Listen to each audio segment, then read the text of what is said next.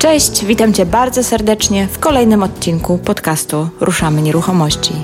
Ja się nazywam Marta Baczewska-Golik i na łamach tego podcastu pomagam osobom zainteresowanym tematyką nieruchomości zrozumieć pewne mechanizmy i prawa rządzące tym rynkiem. Jeżeli podobnie jak ja uważasz, że najlepiej zdobywać wiedzę od praktyków, a nie od teoretyków, to ten podcast jest dla Ciebie i mniej pewność, że wszystkie przeprowadzone tu wywiady są z ludźmi, którzy wiedzę zdobywali poprzez własne doświadczenie. Cześć! Dawno nie było podcastu na temat finansowania. Chociaż Asia uświadomiła mi, że nagrywałyśmy podsumowanie roku 2018 niecałe trzy miesiące temu. No, ale wtedy mówiłyśmy o tym, co już się wydarzyło, a dzisiaj? Dzisiaj rozmawiamy o tym, co jest tu i teraz. Z czego możesz korzystać, jeżeli myślisz o zakupie inwestycyjnym nieruchomości. Kredyty mieszkaniowe kontra kredyty inwestycyjne. Czym się różnią? Czy mamy w Polsce kredyty na zakup nieruchomości na wynajem? Czy bank weźmie pod uwagę przyszły dochód z najmu? Wygląda na to, że powoli wracają kredyty w których nawet i zwykła osoba fizyczna może kupić nieruchomość na wynajem i oprzeć się na dochodach, jakie z tej nieruchomości będzie otrzymywać. Jeżeli myślisz o zakupach inwestycyjnych na kredyt, to ten podcast jest zdecydowanie dla Ciebie. Moim gościem jest Joanna Bąk, ekspert finansowy, która to gości na łamach podcastu Ruszamy Nieruchomości już chyba po raz piąty. Asia od wielu lat zajmuje się kredytowaniem nieruchomości, ma w tym ogromne, ogromne doświadczenie i bardzo chętnie też dzieli się swoją wiedzą i nowinkami ze świata finansów. Zapraszam do wysłuchania rozmowy i szybko jeszcze tylko przypomnę o webinarze, który e, będę prowadzić razem z Martą Smith. Będzie to webinar o alternatywnych sposobach finansowania projektów inwestycyjnych, czyli innymi słowy, jak pozyskać inwestora, który sfinansuje Twój projekt inwestycyjny. Myślę, że warto zapoznać się z różnymi sposobami zdobywania pieniędzy na inwestycje. Nigdy nie wiesz, kiedy i jakie Ci się metody przydadzą do zrealizowania Twojej inwestycji. Webinar poprowadzę z Martą, tak jak już wspomniałam, 13 marca 2019 y, o godzinie 21. Webinar jest bezpłatny dla tych, co będą z nami na żywo, a pozostali zawsze mogą później wykupić dostęp do nagrania tego webinaru. Także jeżeli słuchasz nas po tym terminie, to wejdź na sklep dwiemarty.pl i tam powinien znaleźć to nagranie. A te osoby, które mają to szczęście i mają szansę się załapać na bycie na webinarze na żywo, zapraszam na stronę bit.ly ukośnik znajdź inwestora. Tam możesz się zapisać na webinar i wówczas otrzymasz link do wydarzenia. Wszystkie ważne linki oczywiście zamieszczę w notatkach do odcinka, a tymczasem zapraszam do posłuchania naszej rozmowy o tym, jak sfinansować inwestycje kredytem bankowym. Cześć Asia. E, cześć Marta.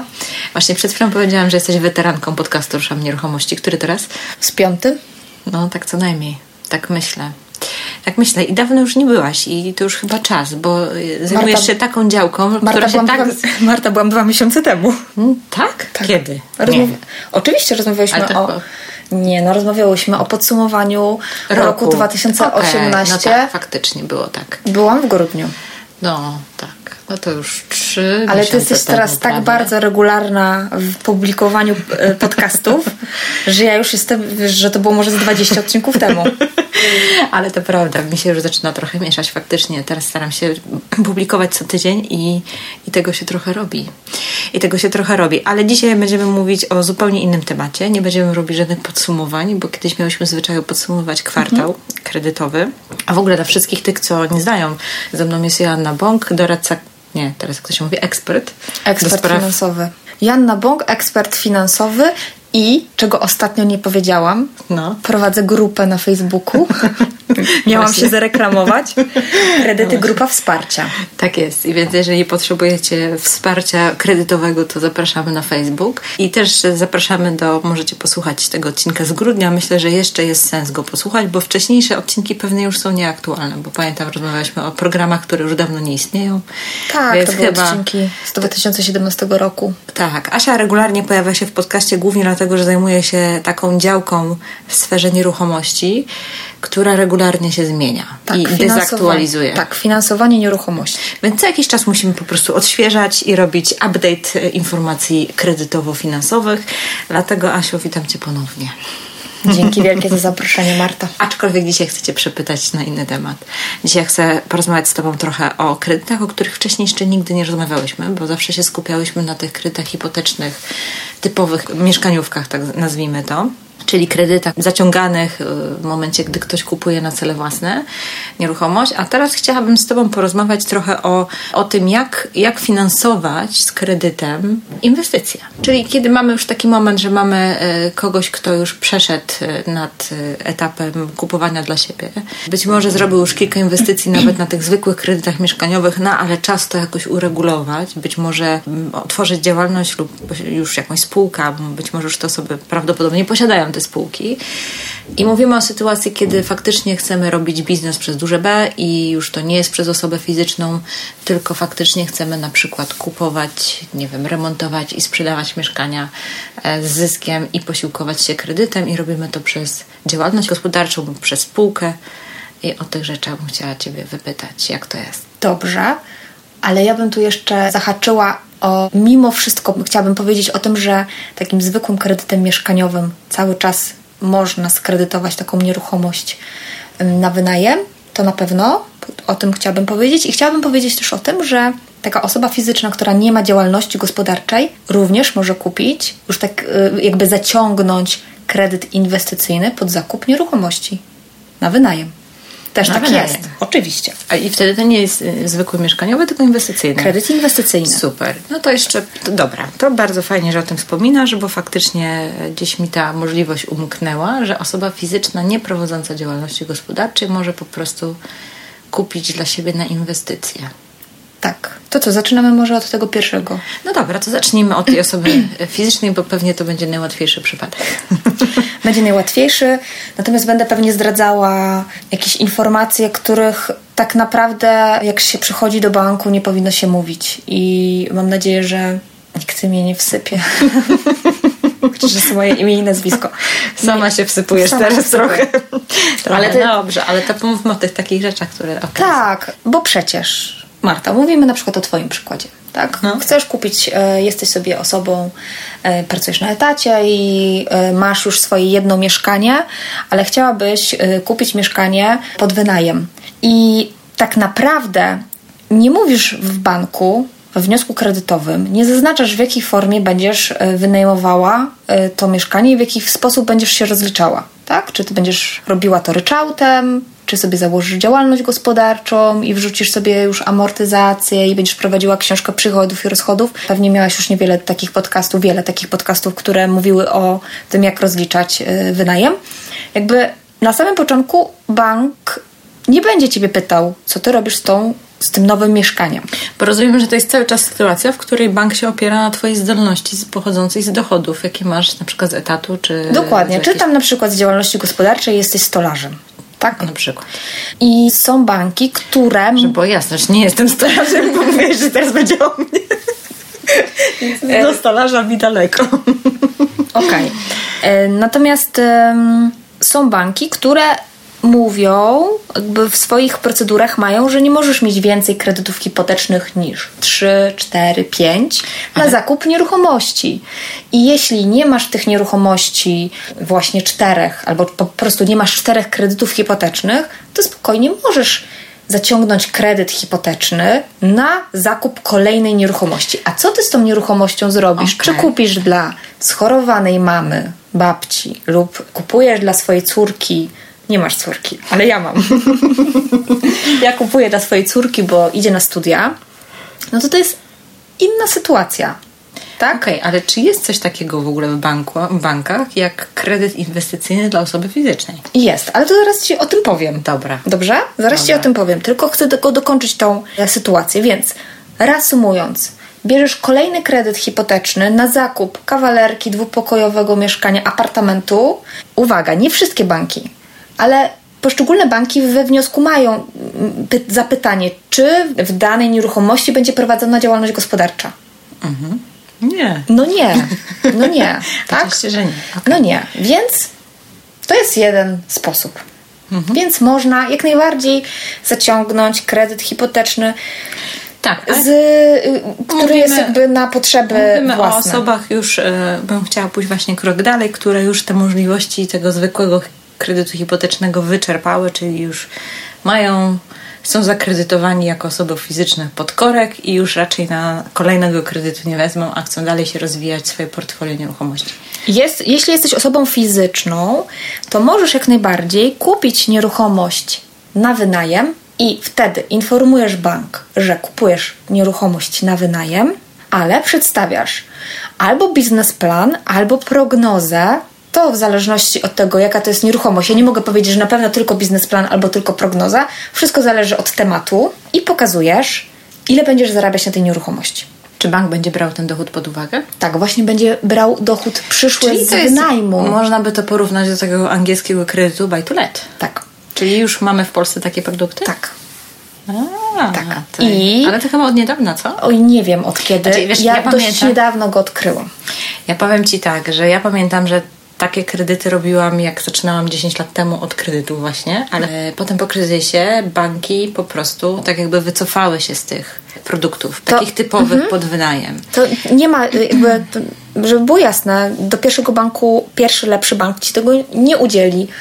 Jak Ale jak ktoś... zgłosicie się do Joanny. Tak, właśnie chciałam powiedzieć. Jeśli będziecie mieli pytania, zapraszam serdecznie. Kredytowa grupa wsparcia na Kre... Facebooku. Tak, kredyty grupa wsparcia lub po A, prostu Joanna Bąk. Yy, tak jest. Bez problemu odpowiem, pomogę, doradzę. Przepraszam, nie doradzę, bo ja nie mogę doradzać. Podpowiem. tak. Albo pokażę. Tak. Więc tak taka sobie po prostu osoba fizyczna może kupić nieruchomość pod Czy wynajem. ten kredyt jest jakoś wyżej oprocentowany? Oczywiście, bo to jest kredyt inwestycyjny, natomiast ten cały czas jest super korzystny. Marża jest powiedzmy o jakieś dwa punkty procentowe wyższa. Ten kredyt może być udzielony maksymalnie na 20 lat. Mhm. Mówię maksymalnie, bo czasami zdarzają się tematy, że mogą być tylko na 10 lat. Naprawdę to wszystko zależy bardzo indywidualnie od nieruchomości. Jednym słowem, biznes musi się spinać maksymalnie w 20 lat. Tak.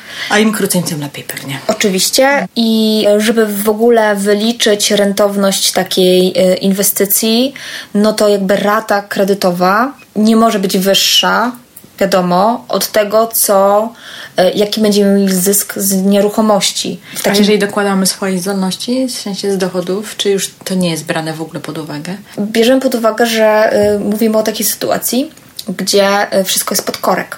Aha, tak? Okay. Ale gdyby nie było, to jest taka opcja, jest, że, że Jest, mhm. oczywiście. To jest wtedy taka opcja, że mm, na przykład mm, bierzemy dochód z naszego, na przykład z naszej działalności gospodarczej mhm. jeśli nam starcza. I wtedy mówimy, że wynajem danej nieruchomości będzie naszym dodatkowym dochodem, a nie wiodącym w tym wypadku. Mhm. Tak? Też jest to do zrobienia. To są bardzo indywidualne przypadki i tak naprawdę każdy wniosek jest rozpatrywany indywidualnie. Nie ma takiego szablonu, to przejdzie, to nie przejdzie. Natomiast tematy jak najbardziej wychodzą. Natomiast jest jeszcze taka sytuacja, że w ogóle nie mamy zdolności kredytowej. Jesteś takim po prostu, ja jestem takim stolarzem, który na tej zdolności y, jakby starcza mi na podstawowe życie, ale wymyśliłam sobie kolejny dodatkowy biznes i chcę teraz nabywać nieruchomości. Też mogę. W ogóle nie będzie brana pod uwagę zdolność moja kredytowa z bycia ja się dawno z tobą nie widziałam, Masia. Tutaj tak biznesowo tak. Mówiłam ci o tym, Marta, ale no, masz tyle mówiłaś, tematów, że... Mówiłaś, to prawda. No dobrze. Że trudno. Ale jeszcze, jeszcze, no. jeszcze. Dobra. Jesteś biurem, biurem nieruchomości, obracasz nieruchomościami. Również możesz kupić kolejną nieruchomość. Mhm. I wtedy jest brane oczywiście pod uwagę to, że obracasz nieruchomościami i że jesteś w branży. Możesz oczywiście dostać trochę może lepsze warunki, albo możesz bardziej gładko przejść przez cały proces. Natomiast istotne dla banku jest to, czy to się będzie spinało. Tak? Czy ta nieruchomość na pewno zostanie wynajęta? czy będziesz na niej zarabiać. Czyli brane są Czyli pod uwagę takie tematy, ceny. gdzie kupujesz coś już z najemcami, w ogóle są super, co? Bo pewnie Oczywiście. Są udokumentowane wpływy i tak dalej. Oczywiście. A czy taka nieruchomość może być wynajmowana w najmie krótkoterminowym? Może. Też. Może. Jeśli jest to, jest to wszystko możliwe do wykazania, jak najbardziej. Jeśli to są jakieś mniejsze miejscowości, my tutaj mówimy na razie o Trójmieście, ale jak jest na przykład tak zwane Trójmiasto Małe albo okolice, to są oczywiście I brane... inne trójmiasta wokół innych miast. Dokładnie. E, To są brane pod uwagę, jak stoi rynek wynajmu w danej okolicy. Trzeba to podeprzeć różnymi portalami ogłoszeniowymi, gazetami, w których e, nawet takie osoby prywatne ogłaszają się, za ile chcą wynająć w danej miejscowości e, mieszkanie czy tam daną nieruchomość. E, Dodatkowo no, ważny jest biznesplan lub prognoza. Tak jak mówię, wszystko zależy od inwestycji, którą zakupujemy. Czasami bank wymaga prognozy, czasami bank wymaga biznesplanu. Biznesplan jest już takim, jakby powiedzieć, dokumentem zdecydowanie bardziej Czy szerszym. pomagasz tworzyć taki biznesplan swoim klientom? Mam osoby, znam osoby, które to robią. Ja osobiście nie czuję się za, za słaba w tym. Po prostu. Nie, nie, nie będę kłamać, że robiłam tego dużo. Nie mam takiego e, doświadczenia, Ale żeby masz robić. kogo możesz Tak, polecić, tak, jak najbardziej. Natomiast w prognozie jak najbardziej to jest zdecydowanie to jest jakiś dokument, y, oświadczenie tak naprawdę dwu, trzystronicowe, które spokojnie można zrobić razem z klientem bez większych y, problemów. Bierze się pod uwagę i podatek od nieruchomości, który trzeba zapłacić, i opłaty związane z utrzymaniem czystości, i dodatkowe jakieś opłaty za utrzymanie nieruchomości, czyli tam media, czynsz, no plus ratę kredytową i to wszystko musi się jakby spiąć y, w tym, ile będziemy na tym zarabiać. Tak, oczywiście ten dochód z wynajmu musi być o ileś tam procent wyższy niż te koszty, które, któ- k- które ponosimy w związku, wszystkie koszty, które ponosimy Czy w jest związku. jakiś procent na- nadwyżki mile widziany? No 10% to jest takie minimum. 10%. To jest tak. takie minimum, to bez Czyli tego nie ma opcji. E, rata jest 1000 zł, to przynajmniej 1100 musimy mieć czynszu. Przynajmniej, przynajmniej, tak. No. no. Trzeba wziąć pod uwagę, że WIBOR może się zmienić niedługo. To prawda. Więc banki Ale o pewnie tym- też, o tym będziemy mówić w następnym odcinku. Słuchajcie, tym- o newsy, newsy wiborowe next time. Tak, tak już powiem. ustaliłyśmy, że będziemy rozmawiać następnym razem o stopach procentowych. Jest to sz- szalenie ciekawy temat, ym, który ostatnio bardzo dogłębnie właśnie. Analizuję dokładnie. Super, dobra. Przejdźmy do tych e, osób, które mimo wszystko już mm, mają to wszystko na tyle zorganizowane, mają działalności lub mają jakieś spółki, w których obracają nieruchomościami. To jest co najprostszy, oni, co moim zdaniem to jest zrobić? najprostszy temat. Bo ten kredyt, o którym ty mówisz. Tak, to jest najprostszy temat. Jakby, jakby te osoby, takie, e, takie biura nieruchomości, osoby, które się tym na co dzień zajmują, moim zdaniem to jest A jakby tacy naj... typowi fliperzy, którzy wiesz, kupują, remontują i sprzedają. Nie miałam takiego tematu, od razu mówię, tak? takiego flipowca, Takiego handlarza. takiego handlarza. E, Natomiast jakby wcześniejsza spłata takiego kredytu, bo to pewnie taki, taka No osoba... właśnie jest prowizja. Ta- tak, ale jest bardzo niska. To jest poniżej y, pół procenta. Słuchaj, a czy można by było Tylko dokończę No, myśl, no. tak? Więc jeżeli taki, taka osoba, która flipuje w kosztach, oczywiście musi ująć opłatę za wcześniejszą spłatę kredytu To ile jest prowizji za udzielenie? do negocjacji od 0 do 4%. W zależności od tematu. Okej. Dlatego to nie jest tak jak przy kredycie hipotecznym. Teraz na przykład powiem, powiedzmy ING, tak? ING ma ofertę yy, chyba jeszcze do dzisiaj, że przy niektórych kredytach, przy jakiejś tam opcji ma 1% pre- prowizji i ani wyżej, ani mniej.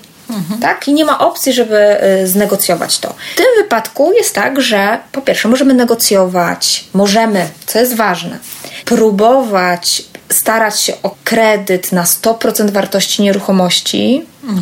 On będzie dodatkowo ubezpieczony gwarancją BGK, ale to nie we wszystkich tematach przechodzi. Tak? To naprawdę warunki są bardzo, bardzo indywidualne. Tak? Tutaj nie ma sztywnych zasad, znaczy są widełki, ale nie ma sztywnej oferty. 1%, 3% marży i ani nie zejdziemy w dół, ani nie pójdziemy do góry. No dobrze. Super. To porozmawiamy teraz o czymś trudniejszym. Level up wchodzimy. A co mogą, na, na co mogą liczyć y, nowi deweloperzy na rynku? Osoby, które chcą coś wybudować i sprzedać. I jako tako deweloperzy mają bardzo trudną możliwość otrzymania kredytu. Nie wszystkie banki chcą w ogóle rozmawiać z deweloperami. To prawda? To prawda. I pamiętam, jak jakieś 3 lata temu szukałam dla jakiegoś dewelopera. Yy, czy to było 3 lata temu? No, może 2 lata temu szukałam dla dewelopera jakieś tam, jakiegoś tam finansowania. I tak naprawdę był taki największy bank polski, yy, chciał udzielić kredytu. Od wszystkich innych yy, niestety się odbijałam ze względu na to, że deweloperzy są branżą wykluczoną. Tak? Podobnie jak budowlanka, nie chcą udzielać kredytów. To w ogóle ciekawe, bo generalnie po prostu branża deweloperska teraz kwitnie, zarabia kokosy, a mhm. banki nie chcą kredytować. Z czego to wynika? Myślę, jak myślisz? Marta, myślę, że z e, nieobliczalnego rynku. Nie jesteś w stanie przewidzieć nieprzewidywalnego rynku bardzo. Nie jesteś, bardziej, nie jesteś w stanie przewidzieć, jak to się będzie, yy, czy będzie szło do góry, czy, czy będzie popyt na te mieszkania, nieruchomości, czy nie będzie, czy nagle stanie. Yy, za dużo jest zmiennych. Yy, dodatkowo z, jest to przecież bardzo mocno y, powiązane z branżą budowlaną. Tak? Mhm. Są ręce do pracy, zaraz ich nie ma. Czasami y, inwestycje stoją, dlatego że nagle okazuje się, że po prostu jest taka rotacja mm, w, w pracownikach, że trzeba nagle szukać nowych. No, w Gdańsku są takie inwestycje, które chwilkę musiały postać, bo posypali się pracownicy. Są i myślę, że nie tylko w Gdańsku i chyba im większa aglomeracja, tym trudniej. Natomiast, e... natomiast przepraszam, y, przerywam Ci, oczywiście jest kredyt taki dla deweloperów i nie tylko w tym największym banku polskim, ale też e, gdzieś tam w tych e, trochę mniejszych, ale e, oczywiście znanych, nie, nie, nie tylko jakichś mhm. tam bankach spółdzielczych, tylko bankach komercyjnych. Natomiast e, trzeba dobrze poszukać, trzeba dobrze y, znaleźć, zanim się zdecydujesz na kupno działki i postanowisz, że będziesz teraz małym deweloperem, trzeba bardzo, bardzo dokładnie sprawdzić możliwość finansowania. To jest podstawa. Dobrze, a powiedz mi, bo właściwie tak wiesz, zaczęłyśmy mówić od razu o produktach i, i, jakie mamy kredyty, a tak naprawdę może powinniśmy jeszcze wyjaśnić, jakie są w ogóle różnice pomiędzy kredytem takim stricte hipotecznym a inwestycyjnym. Mhm. I, I fajnie by było może też jeszcze troszkę tak powiedzieć i wprowadzić naszych słuchaczy co tak naprawdę, jakie warunki muszą spełnić, żeby w ogóle myśleć o takim kredycie inwestycyjnym i, i po prostu się o niego starać. Kredyt hipoteczny, mieszkaniowy, różnić się tym od kredytu inwestycyjnego, który de facto też jest hipotecznym, no bo też tam będzie zabezpieczenie. będzie zabezpieczenie na hipotece. E, różni się tym, że ten kredyt mieszkaniowy jest na spełnienie własnych potrzeb mieszkaniowych. Czyli kupujesz mieszkanie to, po to, żeby mieć gdzie żyć. Gdzie... Różni się celem. Tak, różni się celem. Mhm. Tak. Y, I y, przez to, że spełniasz swoje potrzeby mieszkaniowe, jest to kredyt tańszy. Jasne. Ma niższe oprocentowanie. Jest niższe oprocentowanie takiego kredytu. Jeśli mówimy o kredycie inwestycyjnym, to bank zakłada, że ty będziesz zarabiać na tej inwestycji. Przez co ten kredyt jest droższy, bo będziesz miała z czego, tak? Płacić. Płacić, dokładnie. To jest podstawowa. Dobra, różnica. a wejdźmy teraz z ogółu do szczegółu. A jeżeli chodzi o, mm, wiesz, badanie zdolności, e, dokumentację, czy to ten proces jest bardzo różny od, od tego procesu, kiedy się bada na przykład osobę fizyczną, która na przykład podaje, że prowadzi działalność gospodarczą. Czyli Oj, też. Tak, zdecydowanie, bo jeśli rozmawiamy o kredycie inwestycyjnym, a ja mam w, w głowie przede wszystkim jeden bank, i jeden, jeden produkt już sprawdzony, no to y, mówiłyśmy o tym, że chcesz wynajmować nieruchomość, którą y, właśnie za tydzień kupisz i bank przyjmuje Twoją prognozę, oczywiście popartą na, y, na tym, co daje rynek, jak możesz tak. zarobić, na tym, że zbywca na tym zarabiał, ale teraz chce szybko upłynić tą nieruchomość.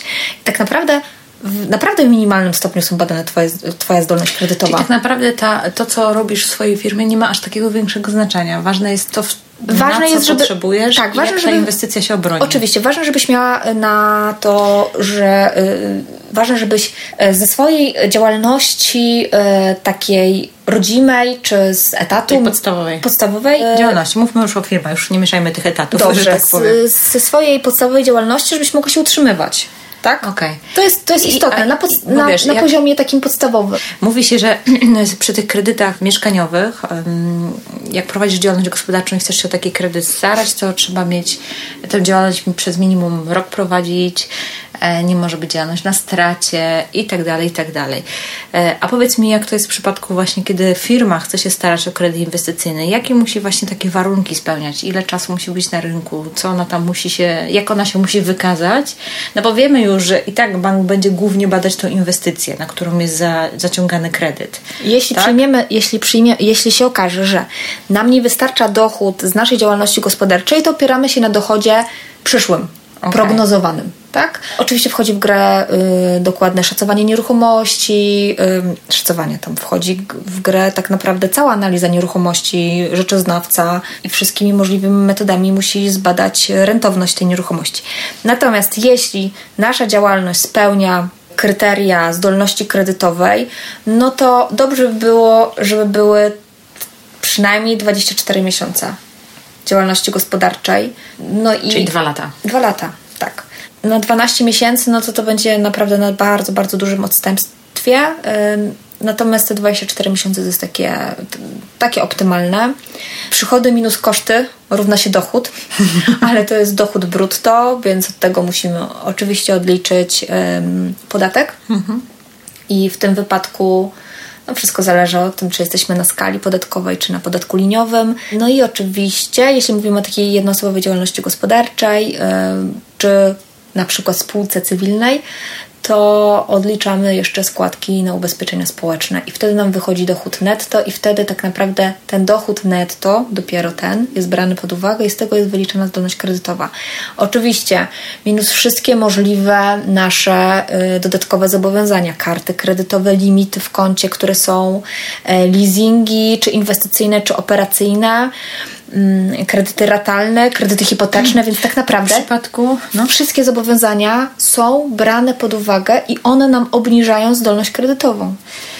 Powiedz mi w przypadku działalności, w których występuje jakaś sezonowość, no bo jest sporo takich branży, których gdzieś tam, nie wiem, w sezonie letnim jest lepiej, w zimowym gorzej, albo na odwrót, w zimowym jest lepiej, w letnim gorzej, mhm. w zależności co tam kto robi.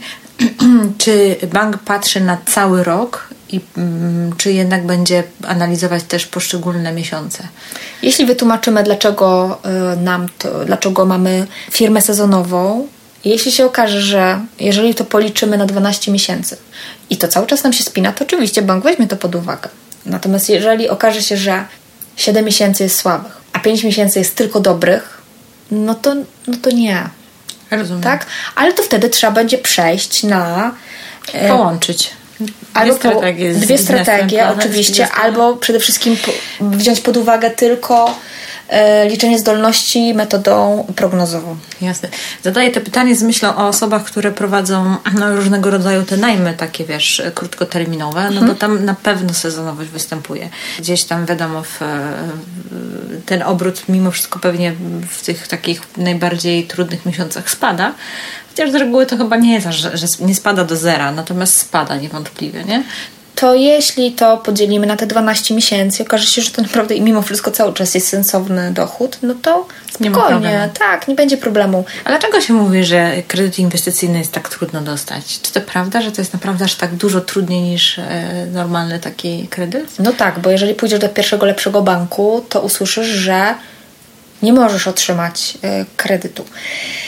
Trafił do mnie jakiś czas temu taki um, klient, który odbił się od swojego banku, którym jest tam 20 lat yy, i powiedział, że ma pomysł na to, żeby rozbudować nieruchomość, którą ma yy, i prowadzić tam działalność gospodarczą, wynajmować y, lokale, mieszkania.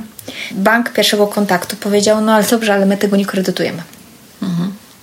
Po prostu nie robimy takich inwestycji. Nie robimy takich inwestycji i nie kredytujemy w, nie wiem, w 50%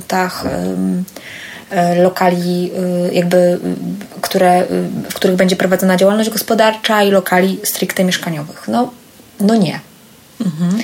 Gdzieś ten klient dostał kontakt do mnie, no i powiedziałam: OK, temat nie jest łatwy, to prawda, ale jest do zrobienia tu lub tu.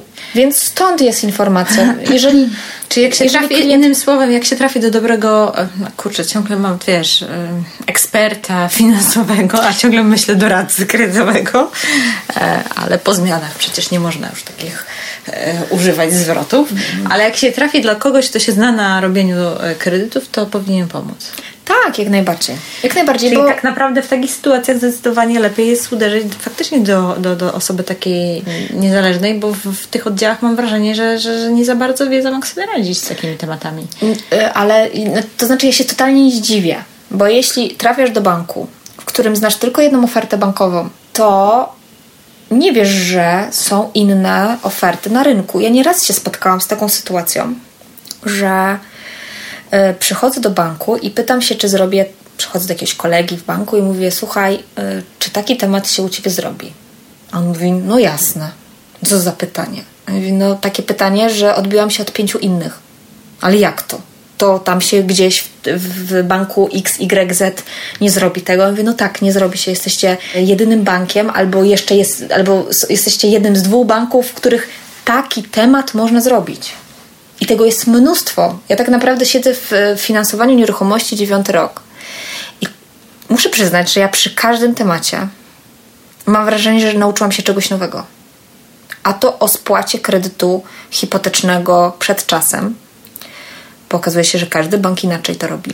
A to o tym, że przychodzi klient i mówi: E, chcę kupić nieruchomość, podchodzę sam do kredytu, ale mój brat będzie w 15% właścicielem. I okazuje się, że w jednym banku zrobisz to, w innym banku tego nie zrobisz. I te, te, takich, niuansów. takich niuansów jest tak naprawdę przy każdym temacie. A to, co teraz jest bardzo popularne, kupujesz, yy, chcesz zrobić, kupujesz nieruchomość na cesji od dewelopera. Mhm. No czyli właśnie. to jest ciekawe, gdzieś tam w, w zespole ktoś też taki temat teraz robi, że y, deweloper, jest podpisana umowa deweloperska z jednym nabywcą, ale ten nabywca postanawia odsprzedać. Odsprzedać tą nieruchomość. No i znajduje się osoba trzecia. I uwaga, nie każdy bank to zrobi. Tak więc, jeśli idzie się do banku i usłyszy się, że nie, u nas tego nie da się zrobić, to nie znaczy, że każdy, wszystkie tam powiedzmy niecałe 10 banków też tego nie skredytują. Po tak. prostu trzeba naprawdę trochę w tym siedzieć i mieć.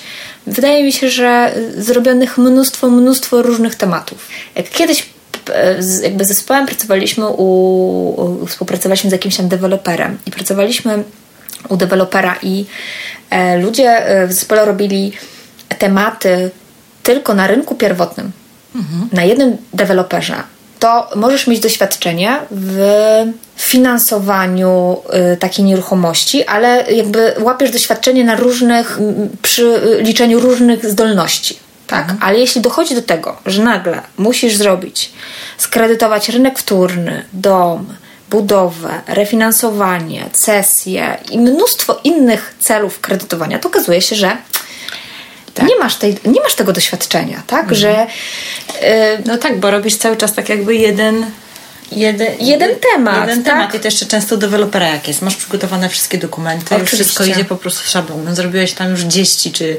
set, set że tak powiem, kredytów. Tak, i tych kredytów y, i, i masz oczywiście na pewno doświadczenia. Już wiesz, w których bankach przejdzie, w których nie. Tak, w których przejdzie, w których nie. Oczywiście wiesz, jak badać zdolność kredytową i to jest szalenie ważne i to źle zbadana zdolność kredytowa y, oczywiście kładzie nam całkowicie uzyskanie kredytu, ale tak naprawdę brak doświadczenia w kredytowaniu różnych nieruchomości, mimo że ma się bardzo dobrą zdolność kredytową, również kładzie temat.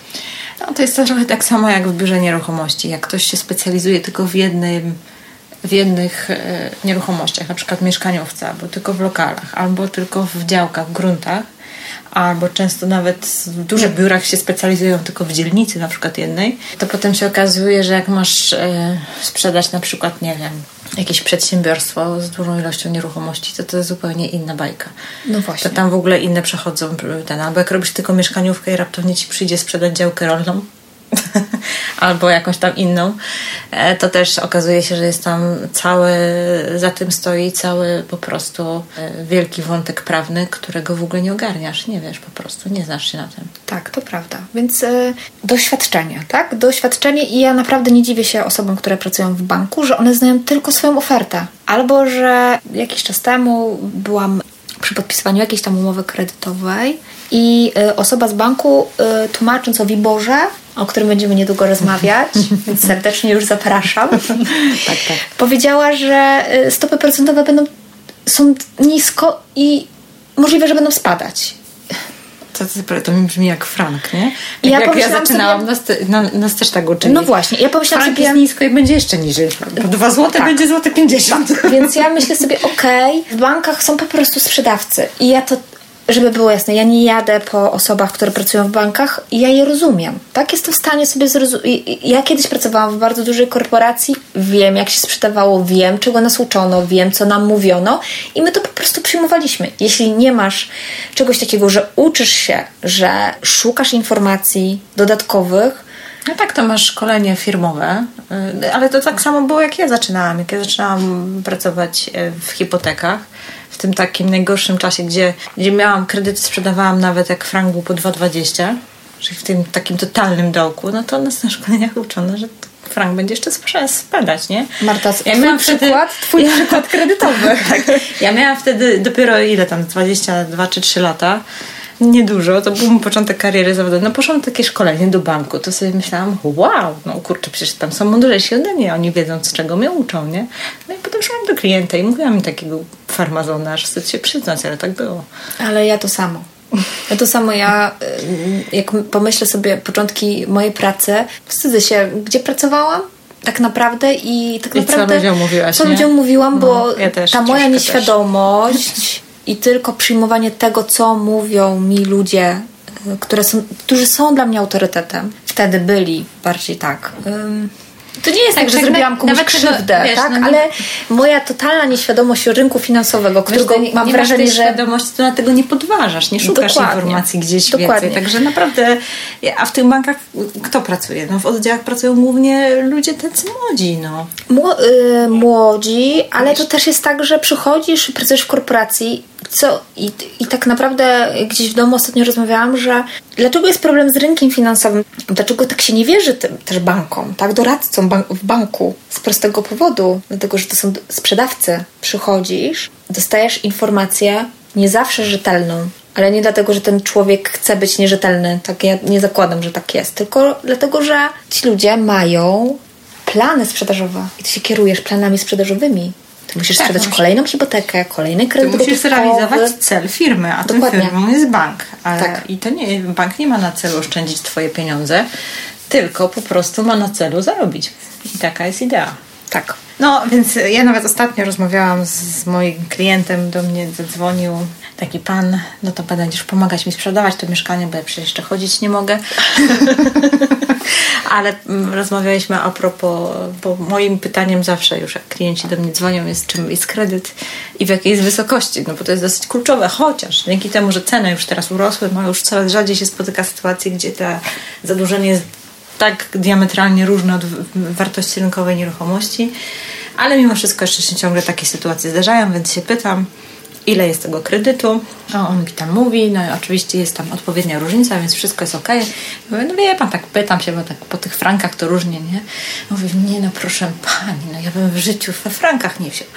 Ja to bym po prostu, e, że tak powiem, biorę zawsze kredyt w walucie, której zarabiam. I ja sobie tak myślę, no dzisiaj to też wszyscy są mądrzy i tak myślą i tak wiedzą, ale wtedy, naprawdę wtedy, kiedy ja pracowałam w tym banku, naprawdę nie dziwię się tym ludziom, że oni brali te kredyty. Bo po pierwsze im zdolność w złotówkach nie wychodziła, więc to już jest pierwsza rzecz. Oczywiście, ale o tym abstrahując od tej sytuacji, naprawdę ci pracownicy w tych bankach byli, e, oni, to, to nie była złośliwość, bo ja, oni wierzyli w to. Oni w to wierzyli wierzyli, Oczywiście. że to tak jest, bo tak byliśmy szkoleni, tak byliśmy uczeni. I jak ktoś ma tam 23, 4 czy 5 lat, pracuje w banku, idzie w ogóle pierwsza jego poważna praca, ma bardzo poważne szkolenie, no to dlaczego ma zakładać, że to jest jakaś bajka, nie? Ja... Wiesz, przecież tam mądrzy po prostu w garniturkach mhm. pięknie ci mówią wykresy i wszystko w ogóle super ekstra, nie? Ja e, pamiętam 7 lat temu 2012. Do tej pory to oczywiście bardzo dobrze pamiętam. To był um, gdzieś powiedzmy maj, czerwiec, lipiec 2012 roku. WIBOR był na poziomie 5,07. Bardzo, bardzo ja, wysoko. Ja swoje pierwsze kredyty sprzedawałam na 5,6. WIBOR. Okej, okay. tylko uwaga, 5,07. Mamy szkolenie w firmie, w której pracowałam i nagle wchodzi fantastyczny produkt w jednym z banków. Żeby była jasność, teraz jest 1,8, nie? Żeby te osoby, które nie mają świadomości... 1, 7, dokładnie 1,72. O, no, 1,72 jeszcze. E, czyli 5,07 i dostajemy informację na szkoleniu, że jeden z banków wprowadza oprocentowanie stałe na 5 lat.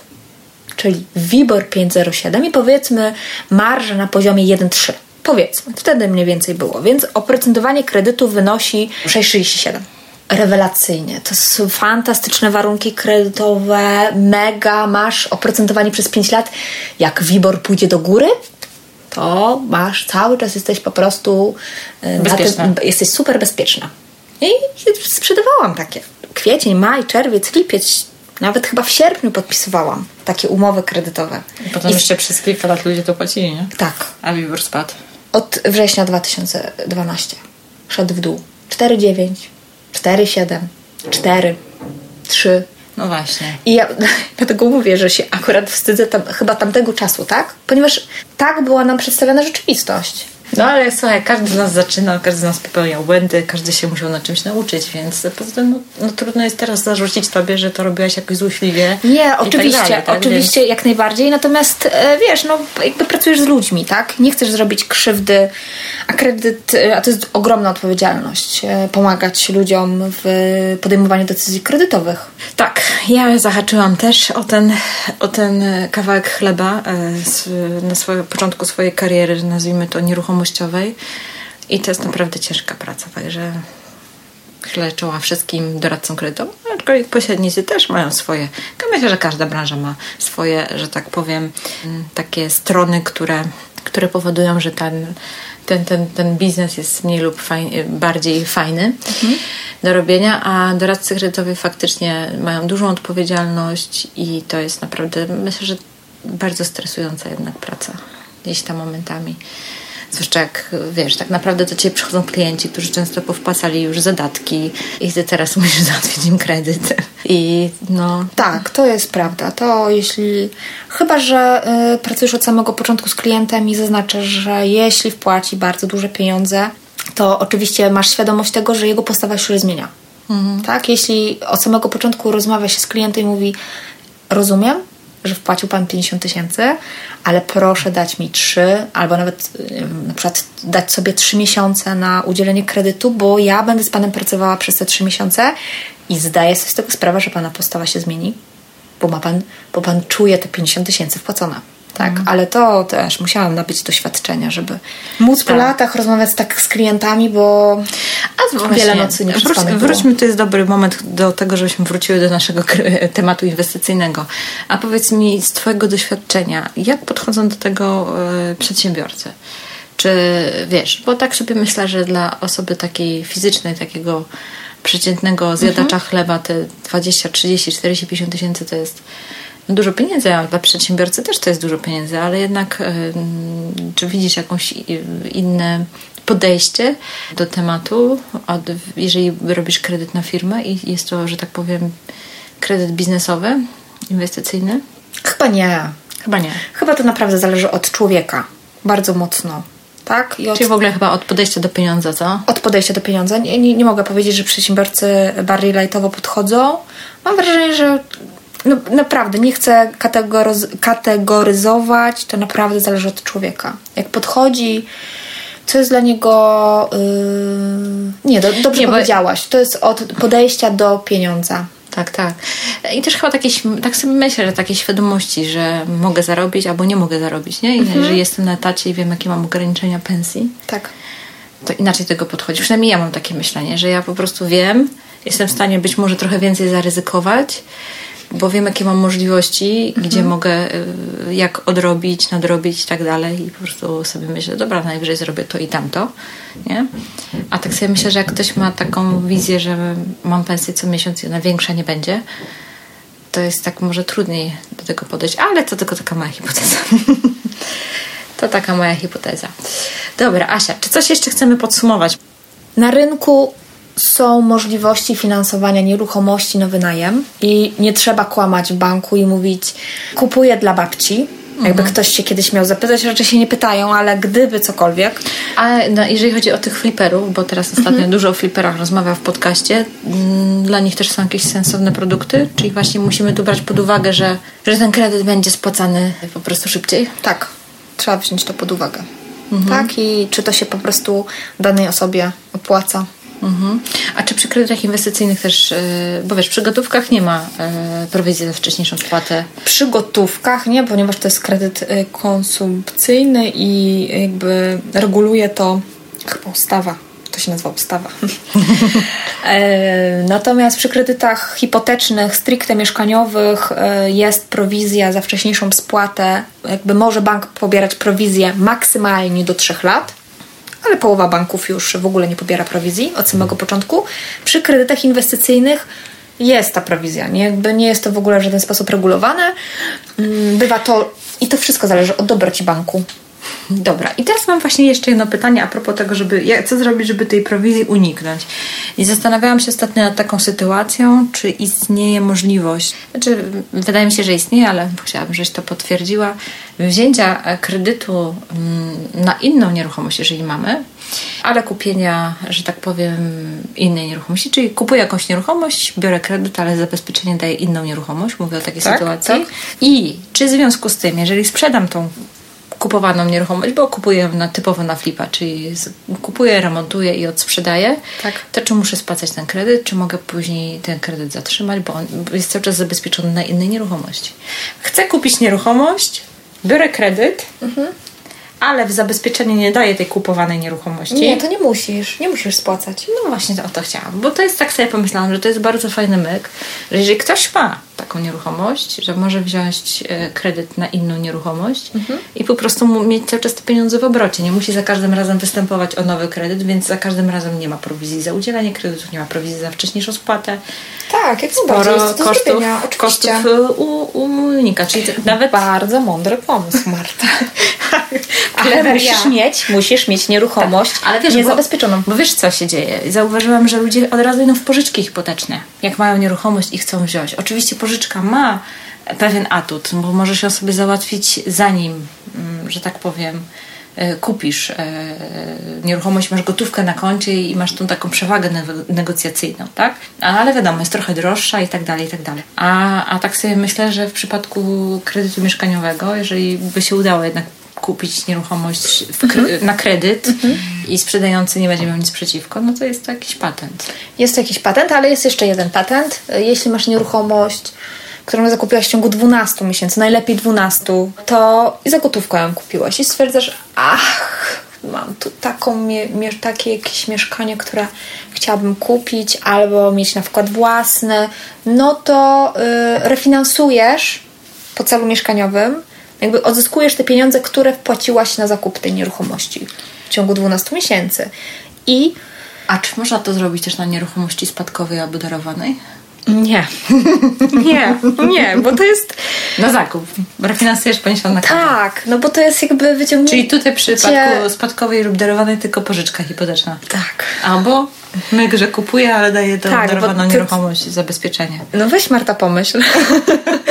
nie, Przez... szybko przemyślałam, dlatego to mówię. tak. Czyli refinans tylko w ciągu 12 miesięcy? E, znaczy jest w ciągu 24 jak najbardziej, ale zostaje tylko jeden bank do dyspozycji w ciągu 24. No i warunki nie są oszałamiające. Mhm. Tak, sprawdzone sprzed, przed chwilą nie są oszałamiające. Jeśli ktoś chce mieć jeszcze dobry kredyt, taki naprawdę okej, okay, fajny, mm, to 12 miesięcy to jest maksymalny okres wykorzystania tego celu mieszkaniowego. Okej, okay. no dobra, to chyba nie, wiem, nie mam więcej pytań. Asia, dzięki wielkie. Dzięki wielkie, Marta. Do zobaczenia za tydzień. Za, za tydzień, dobrze. Za tydzień my się spotykamy, będziemy nagrywać podcast o Wiborze. Myślę, że to jest też e, ciekawy wątek, bo każdy czeka, kiedy stopy zaczną rosnąć. Tak, a to się a co by było, gdyby Wiboru nie było? A, co by było, gdyby? Jest taka szansa, słuchajcie, także słuchajcie na kolejny odcinek, jak Wam się podobał e, z Joanną e, o kredytach, to o Wiborze będzie jeszcze ciekawszy. Dzięki wielkie. Dzięki wielkie jeszcze raz. Do, do usłyszenia. Do usłyszenia niebawem. Mam nadzieję, że również i tym razem dostarczyłyśmy Ci kolejnej dawki wiedzy.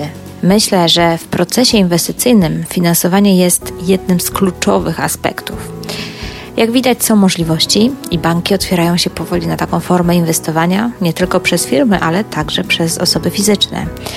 Jednak jeżeli z jakichś względów czujesz, że kredyt z banku jest nadal dla Ciebie niedostępny, trudny do zdobycia, to pamiętaj, że są również inne sposoby pozyskiwania kapitału i o tych sposobach opowiemy wraz z Martą Smith na webinarze.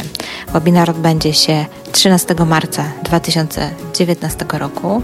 Zapisy są pod linkiem bit.ly ukośnik znajdź inwestora. Pamiętaj, że jeżeli słuchasz po tym terminie, to zawsze możesz zdobyć nagranie w sklepie na stronie dwiemarty.pl. Tam możesz zakupić nagranie z tego spotkania. Na koniec przypominam, że zbliża się setny odcinek podcastu. Tak, setny, sama w to nie wierzę, że już tyle nagrałam. Jeszcze kilka przede mną, ale ja już myślę o tym setnym odcinku, bo chciałabym, żeby on był faktycznie inny od pozostałych. E, I do stworzenia tego setnego odcinka chciałabym zaprosić Ciebie, mój słuchaczu, może do współtworzenia. Na tą okazję chciałabym nagrać z Tobą krótki wywiad tak żebyśmy mogli się po prostu lepiej poznać. Bardzo mnie ciekawi, co robisz, od kiedy słuchasz podcastu, który odcinek szczególnie przypadł Ci do gustu, a najbardziej, powiem kolokwialnie, to co najbardziej mnie kręci, to wiedza na temat, czy udało Ci się coś wdrożyć w życie, czy dzięki odcinkom, czy dzięki podcastowi Ruszamy Nieruchomości udało Ci się zrobić coś, co przyniosło realny efekt w Twoim życiu, nazwijmy to nieruchomościowym. albo w Twoim biznesie w branży nieruchomości.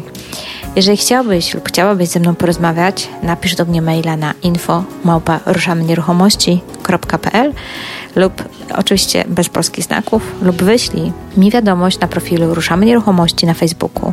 Na zgłoszenia czekam do końca marca, bo w kwietniu muszę się zacząć najpóźniej zabierać do nagrania, tak żeby wszystko spiąć i żeby ten setny odcinek faktycznie udało się wyprodukować e, w momencie, kiedy będzie setny. Także im szybciej się do mnie odezwiesz, im szybciej napiszesz, tym lepiej. Dawno już tego nie robiłam, ale jeżeli słuchasz mnie w serwisie iTunes i nie, dostałe, nie dodałeś tam jeszcze swojej opinii na temat podcastu, to bardzo będzie mi miło, jeżeli to zrobisz. Opinie zawsze pomagają innym ocenić, czy warto słuchać danego podcastu, czy też nie. Pomagają też pozycjonować podcast w serwisie, na czym mi osobiście bardzo zależy. No i oczywiście, jeżeli słuchasz mnie gdzie indziej, w jakiejkolwiek innej platformie jest ta możliwość dodania takiej opinii, to oczywiście możesz również to zrobić. Ja niestety wszystkie podcasty odsłuchuję w serwisie iTunes, więc dlatego najczęściej o nim wspominam, bo wiem, że tam można, ale wiem, że tych serwisów do odsłuchiwania podcastów jest bardzo wiele. Jedne mają takie opcje, drugie nie mają, więc jeżeli wiesz, że można, to będę wdzięczna, jeżeli to zrobisz, ale myślę, że też inni słuchacze po prostu będą dzięki temu e, wiedzieć lepiej, czy warto poświęcić czas na podcast Ruszam Nieruchomości. Tymczasem trzymaj się ciepło i do usłyszenia niebawem i mam nadzieję, że porozmawiamy już niebawem wspólnie na antenie podcastu.